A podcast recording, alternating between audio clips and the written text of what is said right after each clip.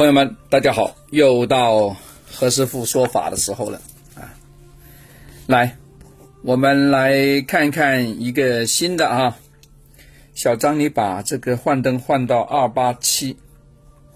好，我们来看看这个，这个跟我们前天讲的这个有区别吗？我们前面讲了这个双下巴、尖下巴、方方的下巴啊。对吧？那这次我们讲讲这个下巴怎么样？中中庸庸、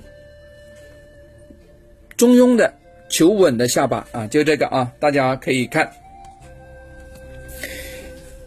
我们前面讲过了，有一些做事呢非常急，有一些呢是慢条斯理慢慢来，有一些人呢比较自私自利啊，有些人呢比较宽宏大量。有些人喜欢呢给别人穿小鞋，嗯，有些人喜欢拉帮结派，对吧？哼。那么从刚才讲这样讲，我们的这个图片里面的这个下巴啊，是属于哪一种呢？这属于那种呢不走极端的那种，属于中庸的那种。那它有什么特点呢？哎，我们看看啊，看下边啊。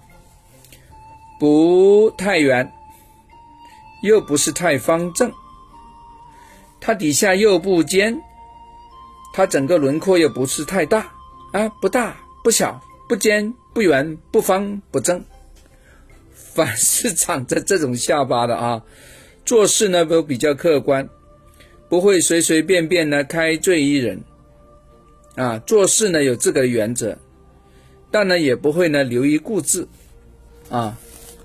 所以啊，各位啊，在座的听课的这几千个朋友啊，你自个在选朋友啊，选伴侣啊，哎，选你的 partner 啊，business partner 的时候啊，其实应该呢选这种作为标准啊，特别是呢以跑业务为主的朋友，特别要注意这个啊，这种呢几乎就符合中庸之道。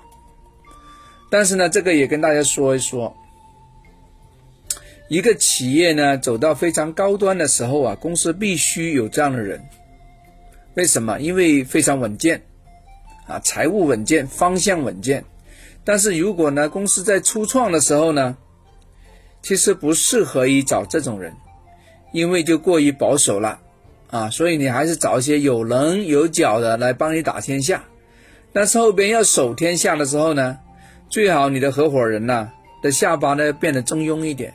如果太有棱有角啊，以后啊也待不长，真的，啊，所以有些人呢适合打天下，有一些人呢适合守天下，啊是不一样的，那就看你的着重点是在哪里喽，啊，亲爱的朋友们，好了，咱们又推一下广告啊，如果你要做一些详细的分析，你另外再找我吧。但是何老师呢，把非常多的一些秘钥啊，我通过比较朴实的语言，已经跟你做了一个讲解了，啊，OK，好，讲完了，我们下次聊，拜拜。